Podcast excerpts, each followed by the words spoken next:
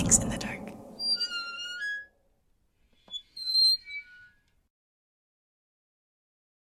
Hey, what's up? It's Ma Yang from Mix in the Dark. I hope that everyone is doing all right and staying warm. I know freezing temperatures and snow have hit some of us pretty hard, and I truly hope that the days get better. I have a few stories left from listeners that want to dedicate an episode to their loved ones who have passed, and we're going to use this last week of February to continue to celebrate and remember moments of love. This doesn't mean stop sending me stories of deceased loved ones. I will still read them and record them. They might just be published a little later on in the week as bonus episodes versus my usual Monday episodes. Please enjoy.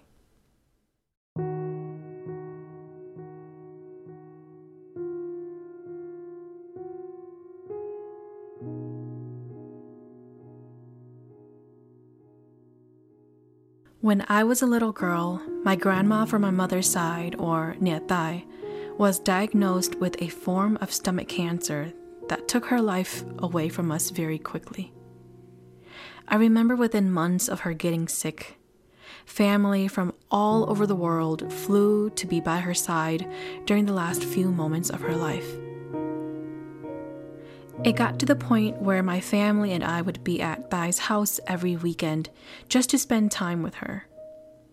One weekend, when we went, I remember her being sick, very sick and weak, unable to even speak to us. That weekend, I saw her close her eyes for the last time. Because I watched my Tais passed away, I clearly knew what death was, even as a child. After my Nietai passed away, I became a very firm believer that our loved ones are always watching us. I firmly believed that my Nietai became my guardian angel. I often dreamt of her coming to my bedside to plue my head or pat my head and tell me that she was still here along with a warm smile. Every time I dreamt of her, it was a reassurance to me that she was still around to make sure that we were okay. Fast forward to me graduating from high school.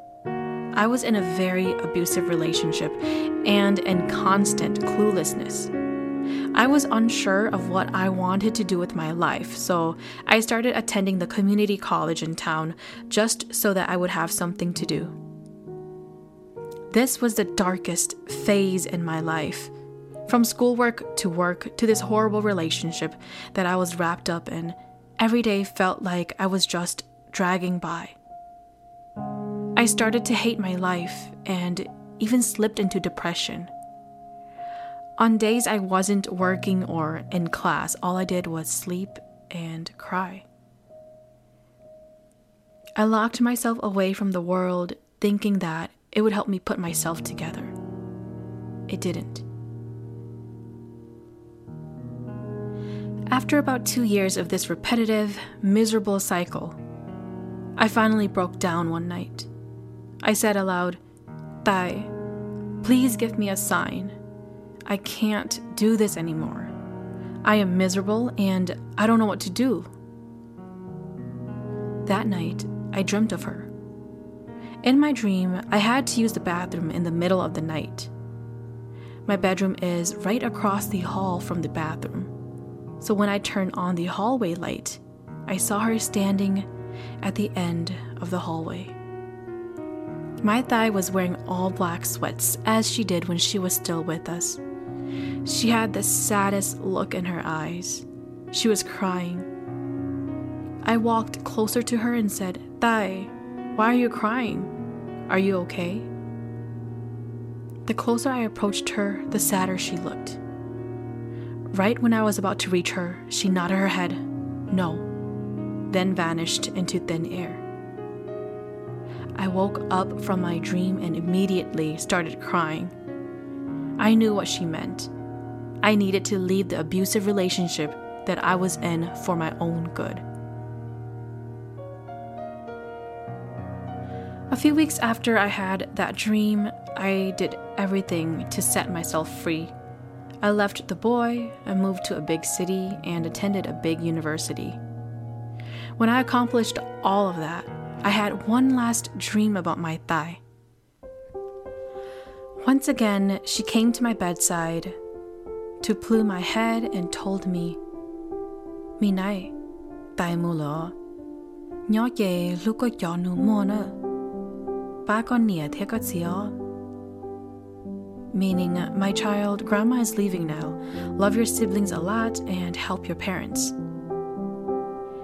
After she said these words, she slipped a $2 bill under my pillow and vanished. I woke up and found a $2 bill under my pillow. I never dreamt of her again after that. I believe that my Tais is now reincarnated since that was the last dream that I had of her.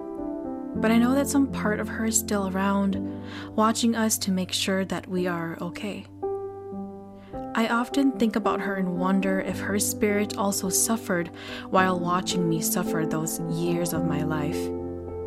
Now that I am more mature, I have started to understand the depth of a mother's love. And to this day, I deeply believe that my Tais knew she had to stick around to make sure that I was okay before she left.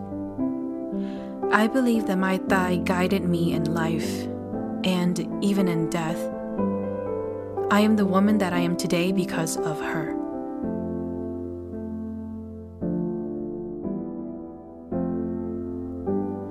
Thank you for listening to Mix in the Dark. I'm your host, Ma Yang.